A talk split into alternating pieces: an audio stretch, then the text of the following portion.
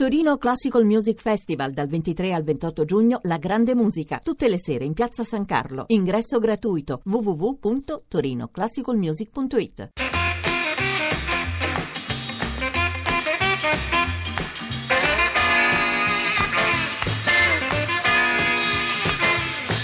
Radio 1 Music Club.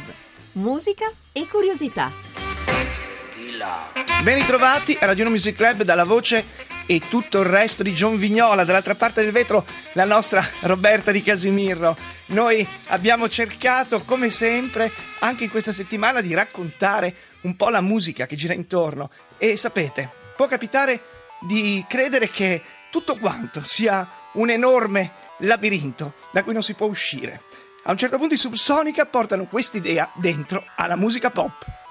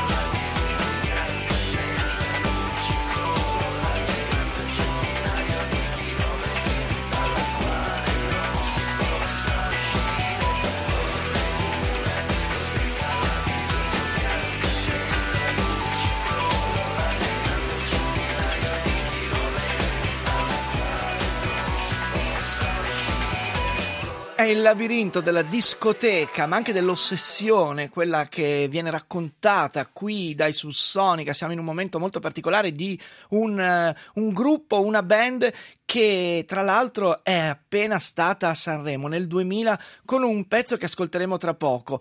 Disco Labirinto è accompagnato da un video interessante dove si mette insieme per la prima volta la musica con una esperienza sensoriale. È un video pensato per chi non può ascoltare la musica. Chi lo gira è Luca Pastore. Luca Pastore ne girerà altri nove di video, sempre cercando di spostare un po' l'asticella del semplice videoclip, cercando di raccontare raccontare storie.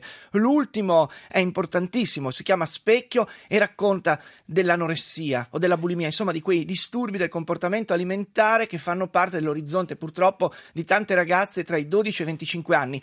I Subsonica sono tutt'altro che dei nichilisti, come una volta un giornale di grido li accusò di essere dopo questo disco labirinto. Raccontano la realtà, la descrivono, lo fanno come sempre in maniera problematica, perché vivere un problema ancora di più forse a Torino, soprattutto quando si sbaglia, ci sono le nuvole rapide che passano sopra di te e ti sembra che questo momento non finisca mai. Sai difendermi